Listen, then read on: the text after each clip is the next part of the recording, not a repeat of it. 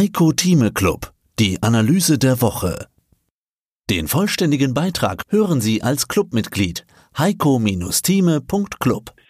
Heiko Thieme, globaler Anlagestratege. Und aus dem Börsenradiostudio meldet sich heute als Ihr Interviewpartner Peter Heinrich. Wir haben jetzt einen Rekord-November. Da gibt es jetzt die unterschiedlichsten Statistiken, je nachdem, welche man hernimmt. So hörte man auch, Wall Street sei so gut wie seit neunzehnhundertachtundzwanzig nicht mehr. Wie ist denn die Bedeutung vom November? Nun gut, der November ist der Beginn eigentlich der stärksten Börsenphase an Wall Street für die kommenden sechs Monate bis Ende April. Dort finden eigentlich alle Gewinne statt, wenn man mal zurückgeht bis auf neunzehnhundertfünfzig, also nicht bis neunundzwanzig, sondern bis, der, bis auf die Nachkriegszeit. Und wer in dieser Zeit sich immer nur auf den November bis April fokussiert hat, der hat eigentlich alle Gewinne, die an der Börse erzielt wurden, in den vergangenen siebzig oder jetzt einundsiebzig Jahren, möchte ich mal sagen, hat er bekommen. Und wer sich auf den Mai, Oktober konzentriert hat, der hat kaum etwas gewonnen. Der trat auf der Stelle. Das ist die allgemeine Statistik. Davon gibt es natürlich, wie so immer, Ausnahmen. Wir haben zum Beispiel in diesem Jahr natürlich eine Ausnahme, denn wenn man sieht, dass wir die Tiefstände im März gesehen hatten, Ende März, und dann ging es deutlich nach oben. Da war also eine ganze Menge drin in diesem Zeitpunkt. Aber wer bis zum Oktober gewartet hatte, der hat dann auch wiederum einen spürbaren Rückgang bekommen, denn wir sind ja dann von über dreizehntausend auf unter elftausendfünfhundert gefallen. Dann wurde der Gewinn nochmal geschmälert. In anderen Worten, es ist tatsächlich so, zwischen November bis Ende April ist die stärkste Börsenphase. Das sagt man also zum November. Und dieser November an sich war nun ein Ausnahmemonat schlechthin, denn wir haben ja hier Gewinne im doppelstelligen Bereich gesehen, fünfzehn Prozent beim DAX, das ist zweimal so viel, wie man im Jahresdurchschnitt hat, und das in einem Monat.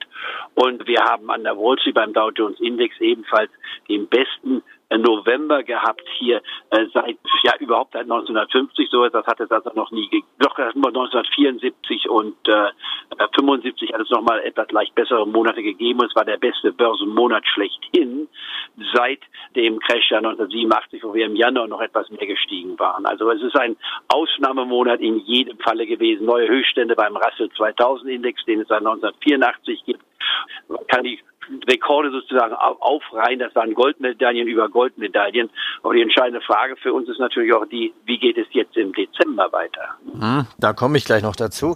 Vielleicht vorher noch ein kleiner Rückblick. Welche Aktien haben denn im November gute Gewinne gebracht?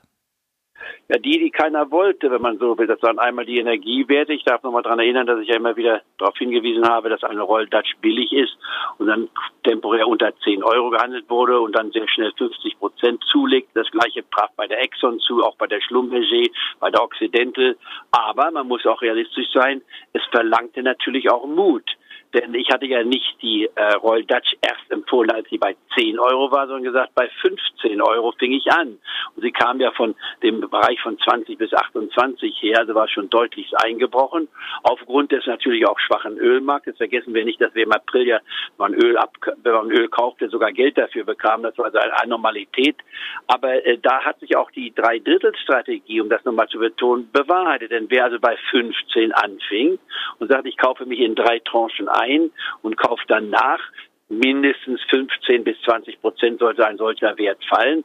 Nehmen wir an, es wäre also zwanzig Prozent gewesen oder fünfzehn bis zwanzig Prozent hat man also sich eingekauft zwischen zwölf und zwölf Komma fünf, und dann konnte man noch einmal um die zehn herum die dritte Tranche von nehmen. Und insgesamt konnte man bei Royal Dutch zwischen zwei bis drei Prozent haben, obwohl es kein Dow Jones oder DAX-Wert ist, ist ein solcher großer Titel natürlich auch mit bis zu drei Prozent zu haben. Das heißt, der Anleger konnte sich gut einkaufen zwischen fünfzehn bis zehn, und ich gehe jetzt nicht davon aus, dass man alles bei zehn gekauft hat, das wäre ja unrealistisch, aber im Schnitt, wenn man da so um die zwölf bis dreizehn Euro hat, ist man dabei nicht schlecht gefahren. Also das ist eine Sache, die man äh, so betrachten sollte. Nicht, wo man sagen kann, hier, aber ich kaufe mich ein in einem Wert äh, und habe einen Durchschnitt, sagen wir, von zwölf bis dreizehn Euro, und dann liegt man auch schon wieder im Geld. Also man hat dann schon wieder etwas also gewonnen, wobei man sich dann wieder fragen muss, bitte auch realistisch sein, ab zwanzig bis spätestens fünfundzwanzig Prozent nehme ich dann auch wieder Gewinne mit, sodass man sagen kann, auch das gehört mit dazu, denn wir wollen ja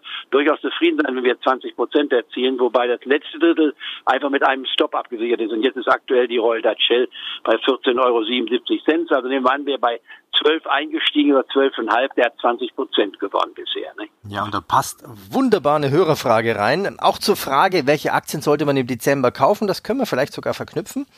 Unser Clubmitglied schreibt, ich bin Ihren Empfehlungen der letzten Wochen oft gefolgt, habe aber immer noch ca. sechzig Prozent Barvermögen. Das ist auch der guten Entwicklung und den daraus resultierten Verkauf geschuldet.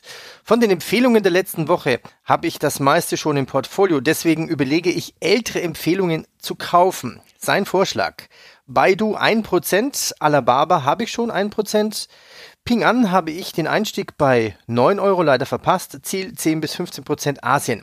Newmont Mining eins Komma fünf Prozent, Barrick Gold habe ich jetzt bei zwanzig Komma fünf Euro, schon eins Komma fünf Prozent gekauft, Ziel fünf Prozent Rohstoffwerte. Regeneron ein Prozent, Klammer auf, Amgen habe ich ein Prozent bei hundertachtundachtzig gekauft. Was halten Sie davon? Gerne auch Verbesserungsvorschläge vom alten Hasen, Fragezeichen. Danke auch an den tollen Club und auch an die beiden Herren aus der Redaktion. Danke für das Lob. Ja, sechzig Prozent Liquidität, was macht man damit? Bei sechzig Prozent Liquidität ist es aus der jetzigen Sicht relativ hoch. Aber ich habe nichts unbedingt dagegen. Sie hörten einen Ausschnitt aus dem aktuellen Heiko Thieme Club. Das ganze Interview können Sie als Clubmitglied hören. Werden Sie Clubmitglied im Heiko Thieme Club, um erfolgreicher an der Börse zu handeln.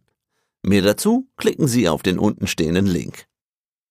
Heiko Thieme spricht Klartext. Der Heiko Thieme Club.